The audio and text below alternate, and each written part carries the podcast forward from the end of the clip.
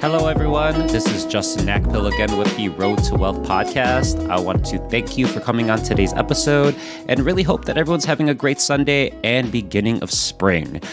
On today's episode, I get a chance to talk to Jay Skinner from Slowly Sipping Coffee. I actually met Jay after I posted to Twitter around those that hit the million dollar mark or seven figure mark. And on this episode, he shares his story around the validation and really the experience he had with money anxiety, even when he hit the million dollar status. We talk about how he got out of debt with his previous partner and how those experiences of living paycheck to paycheck was still a rooted, anxious moment that he carried even when he hit the seven figure mark. I want to thank Jay for opening up and sharing his story. I really hope this uh, that this episode that you find something positive in this. And I also want to thank you as a listener. And if you could please rate and review this episode on your podcast player, that would mean a lot to me. If you feel this is also would benefit a friend, feel free to share it as well. You could reach out to me if you uh, if you want to engage. I'm on Twitter at Road to Wealth Pod and also on Instagram at Road to Wealth Podcast. And without further ado, I want to introduce Jay and let's get into our episode.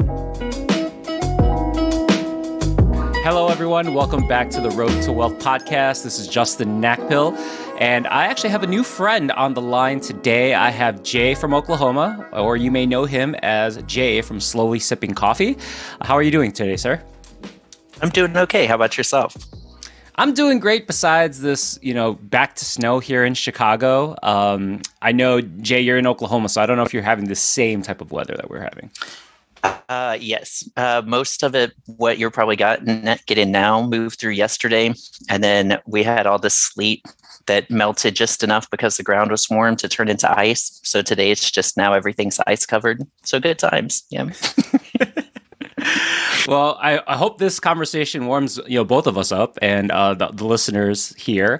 And uh, on today's episode, we're going to dive into um, a brief conversation that Jay and I interacted with actually triggered from Twitter, and I put out there in the world uh, asking um, around for those that hit the 1 million or seven uh, digit net worth number, did you feel financially validated? And Jay had a really great response um, that we wanted to dive into. And it's around the topic of money scarcity and abundance. And we've talked about this a little bit on the podcast before, but um, you know, I, I, really wanted to bring Jay on to share his, you know, kind of his background and a little bit of story around this because I feel he has a lot of input. So hopefully that's okay with you, man. Oh yeah, definitely. cool. Well, let's do a quick intro. Let uh, you know, not many. You know, I, am interested. Uh, you know, why don't you give a, a, little background of who you are and um, you know what what brought you to money? Okay. Well, um, yeah, my name's Jay Skinner. I'm at um, I blog occasionally at Slowly Sipping Coffee. Um, and what got us what got me into money more is uh, my ex-wife to be perfectly honest because we had both uh, started working in the oil industry. I was a geologist uh, she was working as a geophysicist. And so we went from you know grad school salaries and um, lower kind of around 45k a year type salaries before both of us ended up going back for post grad work to all of a sudden you know making six figures and um, um, the my ex had way more money uh, smarts than I did. And so when I came into the relationship, I mean, I had about 64K in uh, school loans and about 16 grand in credit card debt. and I don't know, maybe $1,300 in savings compared to her stockpile of about 40K in savings from a house, you know, a house sale and no debt other than that. so it was pretty, pretty lopsided as far as that goes. Um, and then what brought us to the money aspect and into the kind of the finance world and wanting to start a blog was just general job unhappiness, um, mostly on the part of my ex at this point, uh, because uh, she'd gotten into a position that she just wasn't super happy with and went from really enjoying her job to really not enjoying her job and started googling how can we retire early? And how can we you know what can we do to get out of this a little bit faster? And honestly that was it. She had stumbled across mr money's must mr money mustache's blog back in 2009, 2010, maybe sometime in that time frame and kept bringing up hey look if we you know we can save up enough money and then we can retire and keep our finances low and you know we can go for all we could you know kind of try and repeat his same type of formula essentially. And so at first i was resistant because again just coming from being broke and paycheck to paycheck up until i got into the oil industry and started making more money and having somebody that could help manage it better than i was managing it yeah, the last thing I wanted to do was walk away from a really comfy job, really nice paycheck, and that kind of security just to not work. Because I'm like, but I like this work. Why would we want to quit it? And so that that's the kind of short version of how we ended up getting into learning about investing, savings, the fire movements, uh, coming up with our own. We decided that early retirement might, might not necessarily be the best thing for us, but we like the FI part of it. And so we came up with a fully funded lifestyle change. And essentially, we're just wanting to, yeah, hit uh, what everybody now is calling Coast FI to where. Mm-hmm. Um, if one of us wanted to keep working, we could live off of that salary. We would still have all of our savings and investments taken care of, you know, prior to doing that, and wouldn't necessarily have to worry about retirement savings at all and that's how we ended up getting into the personal finance realm. And how long ago was this? Um, that was probably about 2010, okay. 2011, maybe somewhere in that time frame. And then I started the blog about seven years ago now, I believe, six or seven years ago. That's awesome, Jay. And um, first and foremost, congratulations for hitting that Coast FI number. Um, for those that um, uh, are unfamiliar with the whole term of FIRE, or we've talked about this a lot on the podcast, but it, it represents something called financial independence, retire early. And for a lot of us money nerds, and for folks that are trying to strive for their their their FIRE number, um, these are there's different methods in, in, which you do obviously having a high savings rate um, but jay is referring to coast fire where um, i don't know jay if you wanted to share with the listeners what coast fire specifically means Sure. Uh, so, my understanding of the Coast or Coast Financial Independence is that essentially you have enough retirement savings saved up so that if you don't save anything else for retirement, you're still going to have whatever level of retirement you're comfortable with. So whether you want the 1.2 million at 65 and live off of that, or whether you want it to be 2 million or 5 million or 800,000, whatever that number is, you essentially have hit a point where you've saved up enough that given you know the average returns or even less than average returns is how i like to calculate it because i don't trust average returns. I like to be more conservative in those kinds of estimates. But essentially even as conservative as you want that your uh, in retirement savings are going to be more than enough to you know get you into retirement and have whatever level of comfort retirement that you want again, whether you save any more towards retirement or not. Yeah, and that's definitely and that's definitely a hack for that we've talked a, a lot about, um, especially for those that um, as you're saving, um, there is this little kind of cool off period where you know if you calculate your investments to today and fast forward to the traditional age of 65, for example, you essentially hit your fire number without contributing one more dollar to your investments. Um, and, and Jay, do you mind sharing with the listeners how old you are? Uh, I'm 44, and I'll be 45 this year.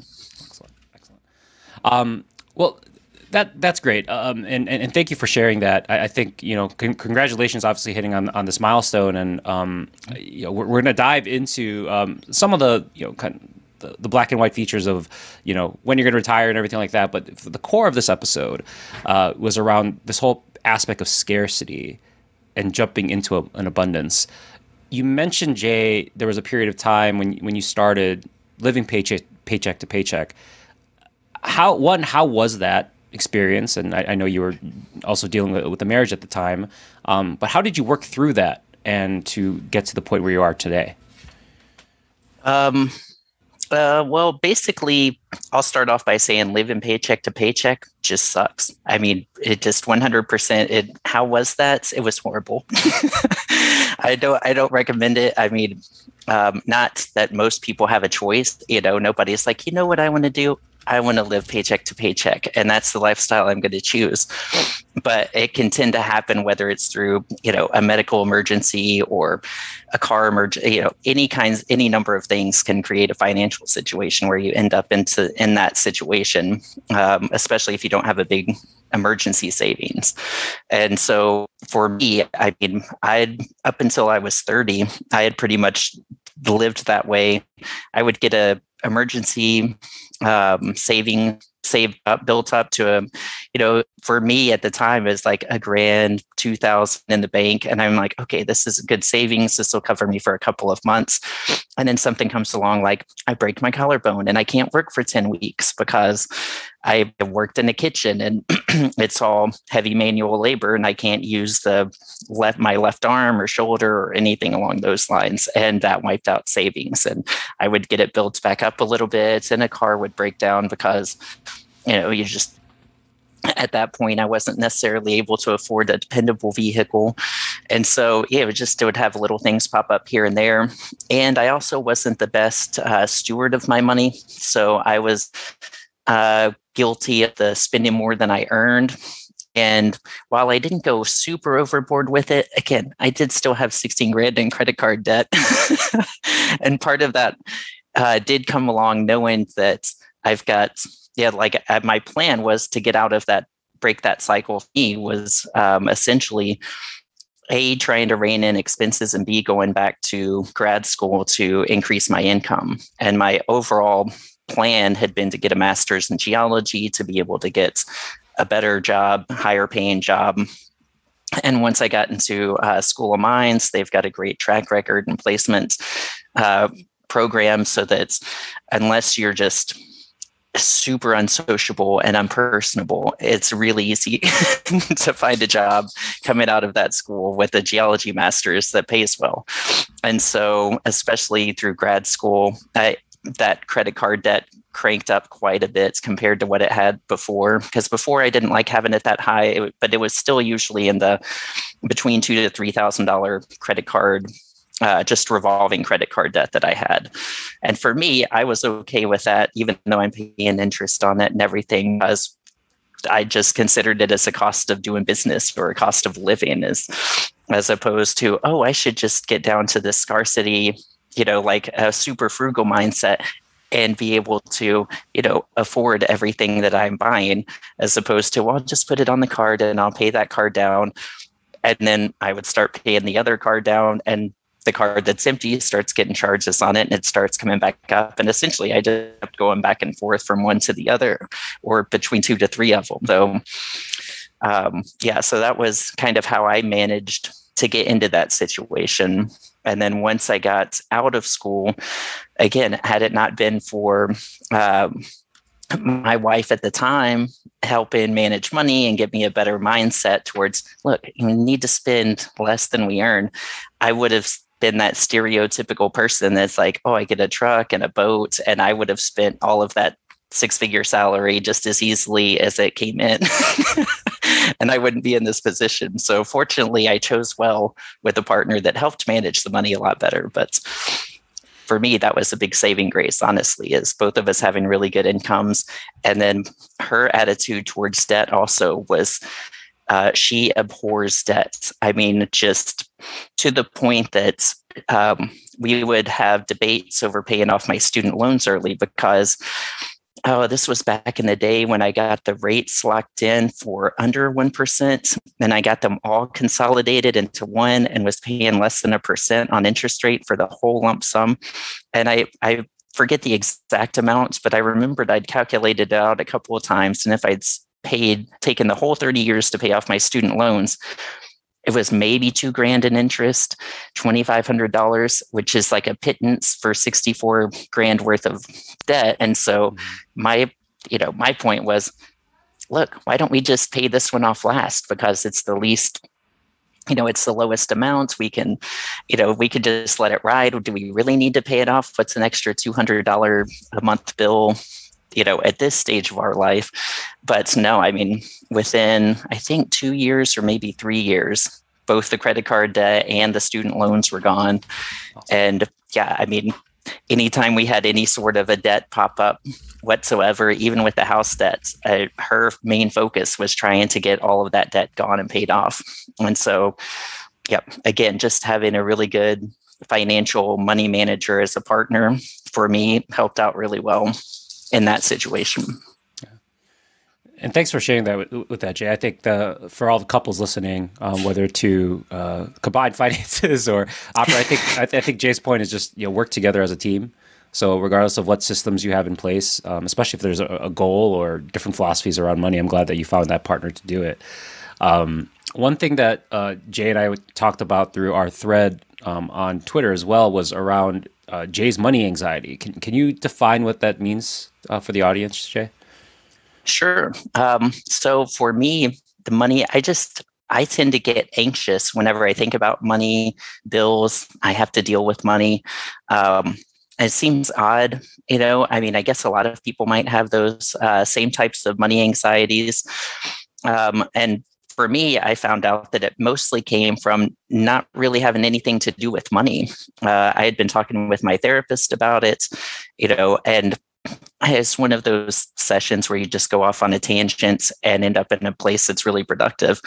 Um, and I don't even remember how we started talking about money or money anxiety, but by the end of that session, I had come realize that yeah, it really has almost nothing to do with the money aspect of it, and it's more rooted in um, kind of just a protective behavior, uh, so to speak. Because I had been reading a book called No Bad Parts, and it's a really great book for anybody out there that um, is looking for a book on just kind of how to get to know yourself better, learn yourself, uh, learn kind of the inner workings of yourself. But the main gist of that book is that you don't just have like your one brain um, controlling everything. It's not like just this one little command center that sends out oh here's the, you know be happy about this be sad about that be anxious about these but it's really broken into different parts. And you have helper parts and protector parts and supportive parts and you have all these different parts that come in even firefighter parts that kind of show up when uh, stuff hits the fan and goes sideways and you have to worry about oh how are we going to deal with this? This is a crisis mode. There are parts in your brain that you develop over your lifetime to come and deal with those. And for me uh, the money anxiety was just more of a protective part because growing up uh, money was pretty tight around our household. I mean, we lived paycheck to paycheck growing up. Uh, my dad was a lineman for the phone company for his whole career, and it was a decent salary. It, we lived um, fairly comfortable life. It could have been more comfortable had managed his money better. But again, everything was paycheck to paycheck. And there would be times you come home and turn on the light and there aren't lights, or you turn on the water and there isn't water and it all just comes down to well the bills didn't get paid. And for me the money anxiety revolves around those instances of being in a situation where i don't have any control over being able to have the lights on or being able to have water on. And the people that are in charge didn't really seem to mind or care. It's like okay well i can tell mom and dad hey the lights are off except they're the ones that put us in that situation. It's like they're very aware that the lights are off. And yeah, it just came down to a matter of um, this protector part inside of me trying to get away from the fact where it's like it it's more of a feeling the anxiety comes around a feeling of tied around you don't matter as opposed to having anything to do with money which just finding that out oh my gosh that was I mean, that's been amazing for me because in the last month or so, since I guess two months now, since we had come across that revelation, um, my money anxiety has lessened considerably. I mean, I still get anxious and thinking about taxes. I, I mean, I'm sure everybody gets the same. Everyone gets with tax. Let's, yeah, let's be real. Uh, Everyone gets uh, anxious when they think of the IRS and taxes here in the states, right? yeah. But yeah, but at least I don't go to the. It's like I don't go to the mailbox and open up the mail and I see the bills that show up every single month like they show up and get this sinking pit in my stomach, which is ironic because it's not that I don't have the money to pay for it. it's not that there isn't money available available to pay for it and i'm definitely not in the same mode of living paycheck to paycheck like oh my gosh this $160 bill just showed up I've got $200 in my account for the next two weeks. How am I going to pay that and get gas and get groceries? Which, you know, a lot of that anxiety was driven around money in the college days because I just overspent. And so, and I just mm. kept digging my hole deeper. But the core of it was more of around kind of what you were talking about before that scarcity mindset of these are things that are out of my control. And instead of trying to do something to get them into my control, the anxiety was more the inter one of the internal parts trying to just protect me from having something that's out of my control. So it's like, hey, we'll get anxious and we'll just instead of fight or flight, we'll pick flight and just run away from it or avoid it altogether. Mm-hmm. There's a lot there, Jay, and thank you for for sharing for, for, sharing that. And I, I, don't mean that disparagingly because it's mm. those moments are, are traumatic.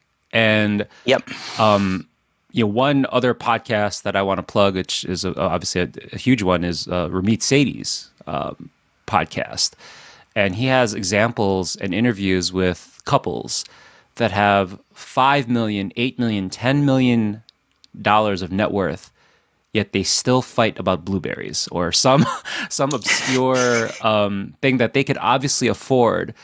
But what he really hits on is this aspect of how those early traumatic money lessons and s- scarce backgrounds and examples follow us into our adulthood.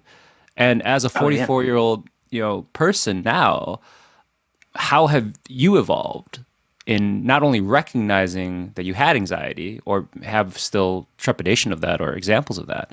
Um, how how has that developed and moved on to even the, the thought of abundance? Um, that's a great question. I mean, it's funny because even I can't remember if it was yesterday or the day before, but even as recently as just a couple of days ago, somebody else put out another question similar to yours about that.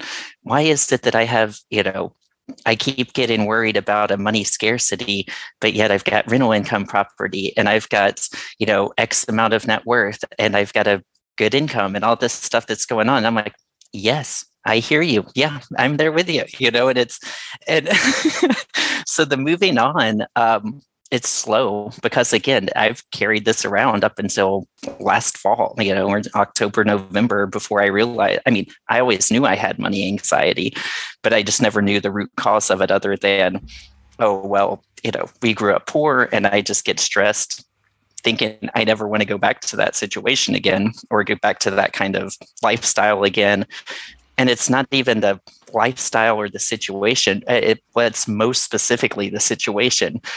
But it's just that situation like i described earlier of mm-hmm. you flip a switch and the lights aren't there or you turn the faucet and water is not there.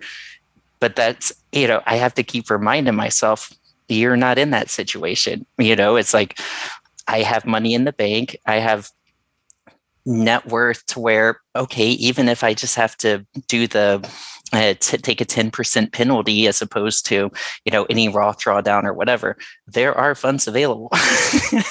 Like i don't need to be worried about these kinds of things. And it's really hard to get that protector part of me to say oh no this is something we should be worried about to quiet down. And it, i mean it is quieting down some and around some aspects but it's still very new and very fresh for me to be able to be like, that's what the issue was for me. And this is how I can work forward and move, kind of move on past that. But uh, one thing I realized that I did get triggered with a lot is like I'd mentioned before, just going to the mailbox and getting bills to show up that are monthly bills that always show up. And so, uh, post divorce, when I'm handling my own finances, I just set up everything to be a recurring payment online. And I only have two bills, maybe three bills that show up in actual paper form, and all the rest I just get an email about. And they say, here's how much your gas bill is going to be. We're going to debit it out of your account on this date. Here's how much your electric and water and trash bill is, and we'll take it out on this day. And I don't get any anxiety over any of those. But oddly enough, if I go and I pick up the two or three that come in the mail, it's like I pick those up and I just get that little sinking part in my stomach where it's like, oh, it's this bill. And then it's like, well, dummy, you've got money to pay this bill. Why are you stressed? and I just have to be uh, brutally honest with myself and just be like, come on, moron, you can this. Uh, why are you worried about this? You know, like you don't have to worry about this right now. You know, it's so yes, for me, it's still a little bit of a struggle, but it's at least starting to move in the right direction. Yeah. I, and I, I, think one question as you were talking, Jay, um, mm-hmm. because protection was a very big part, if I'm hearing you correctly, to absolve yourself around your anxiety. Do you feel like gaining self control for yourself was one step toward to either feeling validated or getting out of that scarcity? Uh, yes. Uh, yep. I would say 100%. Um, well, first, gaining the self control and having control of my uh, of money and my money, and being the sole person in charge of my money. Uh, at very first, it freaked me out because I was like, "Oh my gosh!" and I just felt like I was in a car doing 200 miles an hour in heavy traffic and I've got to somehow weave through it all and I can't slow down and like, oh, this is going to end badly, very badly. And that was how I felt about it at first and I had to just go back and you know reassure myself um, that's like, dude, you've spent the last five, six years blogging about money, blogging about investments, tracking spending, you know, doing all of these different things, uh, reading other people's blogs, reading, uh, like, oh my gosh, so much research, as I'm sure you find out, have found out, is like starting a blog or a podcast, and then you get out there and you start. Um, getting into everybody else's material that's also blogging or putting out podcasts and you just start consuming so much or at least for me in my instance i just started consuming so much material that after about three or four years i honestly was like being okay that's good i feel like i feel like i've got it you know at least for where we were in our journey because i didn't need to get into drawdown strategies and i didn't need to get into any of that stuff because we still had a long time before we were even going to think about doing any of that. And so a lot of it was just um, having all of these kind of internal conversations with myself to remind myself that it's like, hey, you're better with money. Like, quit saying you're bad with money because you're better with money than you think. You're not the same person that you were, you know, from zero to 30 or 15 to 30 that handled your funds so horribly, you know, and just spent more than I earned and was okay with carrying credit card debt and was okay with having other kinds of debts. Like, honestly, debt doesn't necessarily bother me. Um, I like it doesn't, it's funny. It's like I have money anxiety about paying bills and those kinds of things. But if I have debt or if I had a credit card balance of, say, two grand or three grand, yeah, zero anxiety about that whatsoever. Mm-hmm. and so it's where it's like, yeah, it's not really about the money, it's, you know, as much as it is about just the different aspects of how those bills affected my life, and then how that would trigger me internally with the money anxiety. Yeah, and so yeah, yeah. No, th- th- thanks for that, Jay. Sorry to interrupt there. Um, no, no. I, I think there's a lot of folks out there, and even conversations we've had within you know the financial independence movement our peers online. I know you've you've gone to uh, retreats and uh, things like Camp FI. Um, there's also FinCon that's out there too. Um, have you noticed a similar type of dialogue with you know folks that you've talked to money about? Um, you know, actually, yes, yes. Because when I was talking about, um, I was speaking at one of the Camp FIs in Colorado Springs, and um, I brought up that aspect of money anxiety, and somewhere near the uh, towards the end of the talk, and I was just talking about, oh yeah, I still get money anxiety, and and this was very early on in the divorce, and I'm like, oh yeah, I'm freaked out with now I have access to all this money, and you know what am i going to do with it and how badly can i mess this up and like that's where i start from is oh not what positive thing can I do with this? What positive takeaway can I have with being in control of my money? But I came at it from a negative standpoint of, oh, how badly am I going to mess this up?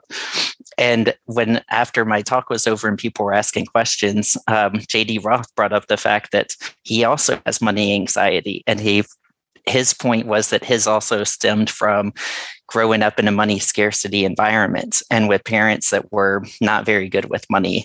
And he's like oh yeah yeah i under yeah i hear you. Because he's like and it's funny because he's in a much better position than i am financially and both of us are still sitting there just like oh god money. Yeah i, I get really anxious about having to deal with it even though neither one of us are in that same spot we were that triggered that whole money anxiety you know to begin with. But yeah and some other people had mentioned similar types of feelings that they also got money anxiety but again it's different person to person and different types of money it's like some people get really anxious if they have any debts uh, with my ex-wife being one of those. Like she didn't really have any money anxiety around buying spending any of that sort of thing but any kind of a debt load, oh my gosh, she just wanted it gone as soon as possible because that's what triggered her anxiety is just owing money to anybody.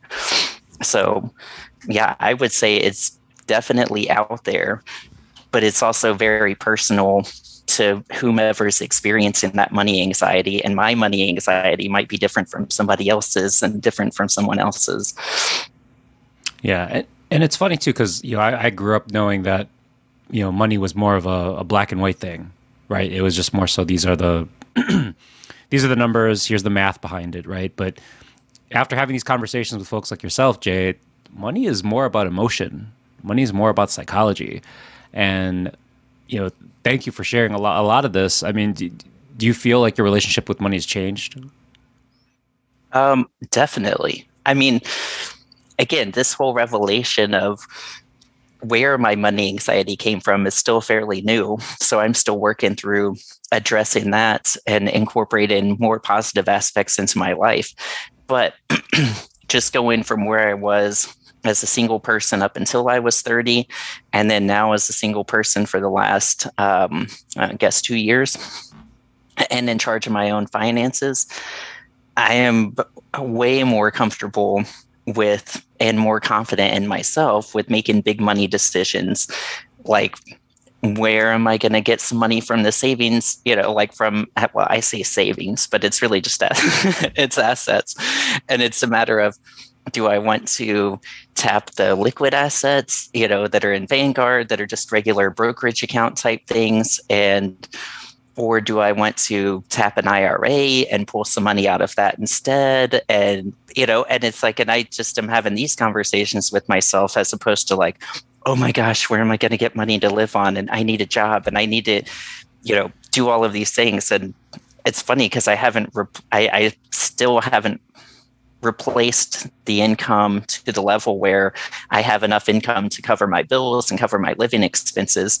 So I definitely need to, um, uh, what do you call that? Uh, oh gosh, I can't think of the word. Supplement. I definitely need to supplement the little income that I have right now with tapping into savings. And as of the end of this month, um, yeah, it'll be a year that I haven't had a W 2 job. And at first, part of me is like, oh my gosh, it's going to be a year.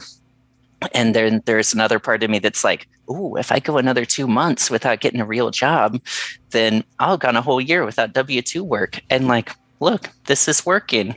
And maybe I could just keep making this work. And so now I'm into more analyzing drawdown type strategies and how can I go about making this work? And yeah, I mean everything from there was a great post by Go Curry Cracker back in I think 2016 maybe, but essentially just analyzing even if you take the 10% penalty from your 401k, if you didn't you know, because again, we weren't planning on drawing down anything until 59 and a half.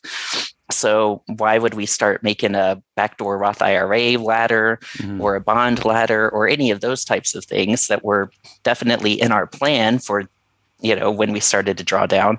But it's like, yeah, divorce will really mess up your plans. and so I kind of just got thrust into it. And it's like, hmm, I don't have as much Roth savings set up as I'd like, and I don't have this to go, and I don't have it. So yeah, so trying to figure out how to access those funds pre 59 and a half in the best way possible is something that I've been looking into recently. And surprisingly, there's like little anxiety to no anxiety about it all. It's just more of a, yeah, just trying to be more positive with myself and being confident with myself that, you know, like you can do this, you've got this. and I love the growth, Jay, because yeah, I think what we talked about was, you know, regardless of, you know, where you began with, you know, feeling insecure around money and, you know, again, like to, you had no idea when the lights were going to turn off or um, the water, you're now at this position now where you have choice. Yep. So yeah, that's a great great way to put it because yeah, just having the freedom of having a choice. I mean, that's like talking about the living paycheck to paycheck. When I was, was talking about, yeah, I don't want to go to that lifestyle again. I mean, the biggest anxiety driver there was just the lack of choice. I didn't have the choice of getting a higher income job at that point because I didn't have enough education to go get a better paying job and I didn't have access to better paying jobs. And I could have probably found a little bit better paying jobs. But regardless, like I said, even if I had gotten into the oil industry as a single person, oh my gosh, I would have not my debt would still be just as high or worse than it is or was back then because until I fixed my self control and discipline around money and attitude with money, oh, yeah, I would have just spent the heck out of it and been like, let's go stimulate the economy, you know? and yeah, I mean, we joked about that a little bit just because it was back in that we started uh, those jobs in 2008, right before everything crashed, and then 2009, and you know, going through that sort of economic depression in those times. And yet we just started jobs and we had really good incomes. And and so yeah, we would we would make that joke a bit, hey, let's go stimulate the economy and go hit Target or go out to eat or do mm-hmm. this or do that, you know. But I mean, seriously, I would have just spent every penny that came in more likely than not. So it's not always about increasing your income if you don't know how to handle your money to begin with. Well, Thank you for sharing, Jay. I, I, I, appreciate you taking us through that journey, and I certainly hope that you're you're, you're obviously in a better place. You know, not only from a financial position, uh, hitting Coast FI, uh, but you know, alleviating a lot of these uh, initial money anxiety uh, pieces. So, thank you for sharing with the team uh, and, and, and, and the listeners. So, um, we're gonna step into the lightning round questions, if that's okay with you, my friend. Um, so, I got a few questions for you. Um, and you for those that are listening, there's there's some mix up here. So, uh, Jay, in your budget, if you have one, or your spending plan monthly, what's one item or category that you are cheap on? Oh man, a category that I'm cheap on. That's a good one. Mm, it's like the opposite of what do you splurge on? Because I'm like, what am I cheap on? Um, I would say probably food. Okay. Um, especially since I'm, it's pretty much just me um, that I cook for the majority of the time, then yeah, I don't really mind if I get almost everything that I have comes from Walmart and it's almost all name not name brand it's their you know the great value brand or those types of brands but I have to caveat that with they've also done really well in the last few years of stepping up and having all kinds of better options. So instead of get like for instance bread, I could get a loaf of white bread for I don't know a dollar and some change, or they've got their own version of multi-grain breads, all kinds of different breads, sourdoughs, rice, like artisan quality type breads, and they're a whole dollar eighty-eight. And I'm like, done, you know, and it's good. It's you know, but yeah. So if I can find places like that where instead of you know spending like four or five bucks on a loaf of bread of the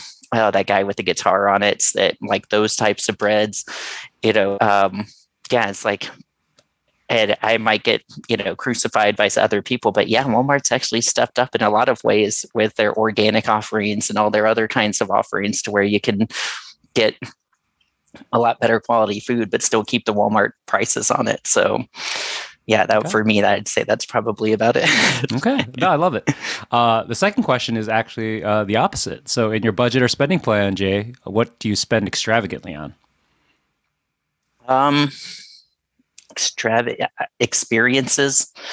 Um, like I have no problem dropping a few hundred bucks to get on a plane to go somewhere to see a band for a concert or get in the car and road trip somewhere to go see a concert or to hang you know i was texting with a couple of friends of mine and found out they were planning a uh, canoe trip up to the uh, border oh god what are those called?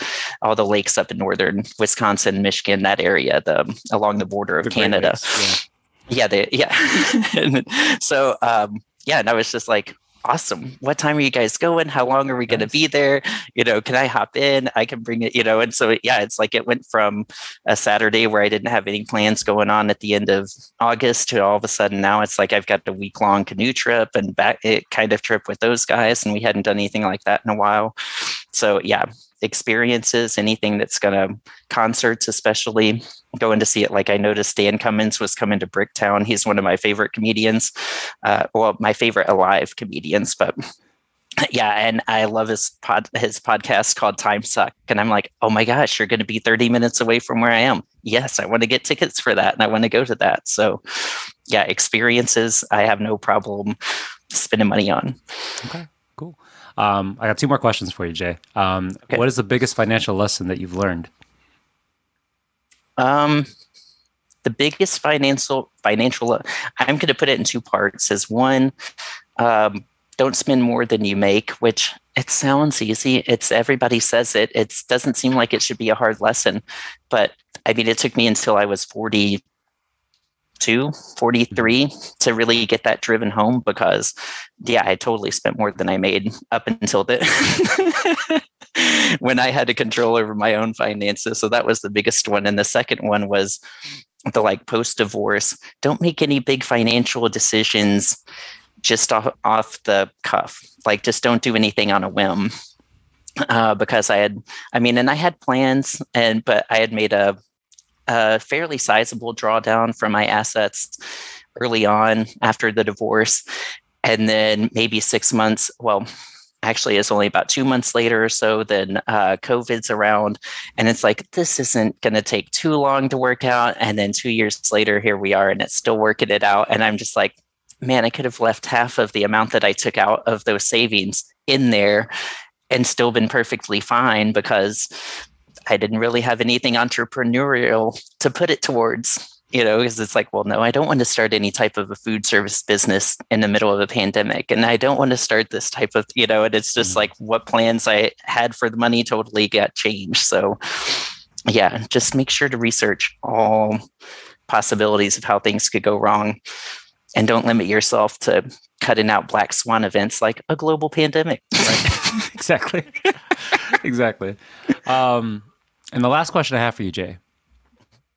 What advice do you tell your 20 year old self? Um, don't stop.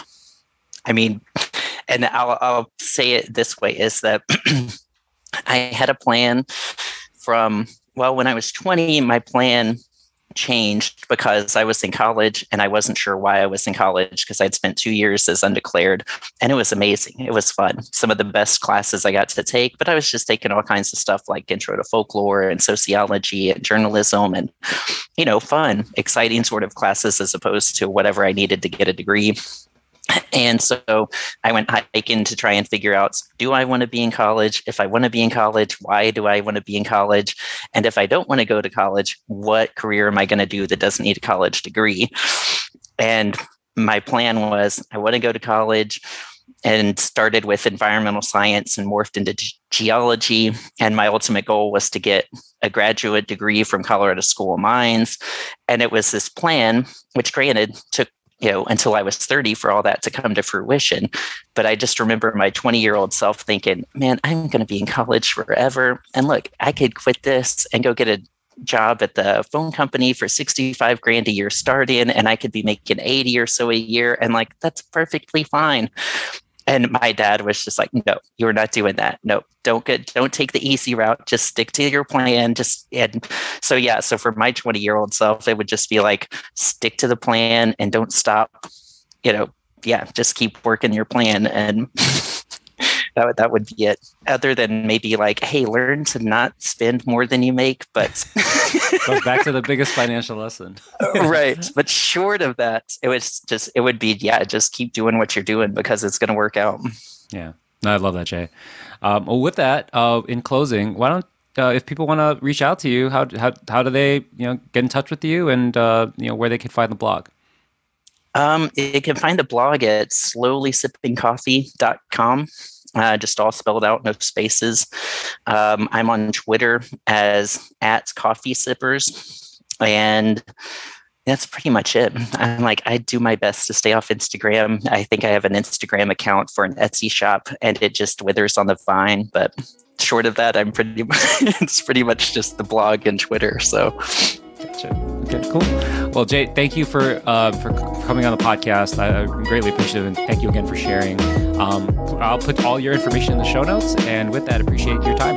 So thank you. Okay. Yeah. Thanks for having me on the podcast. I really appreciate it. It's been great talking about this. So.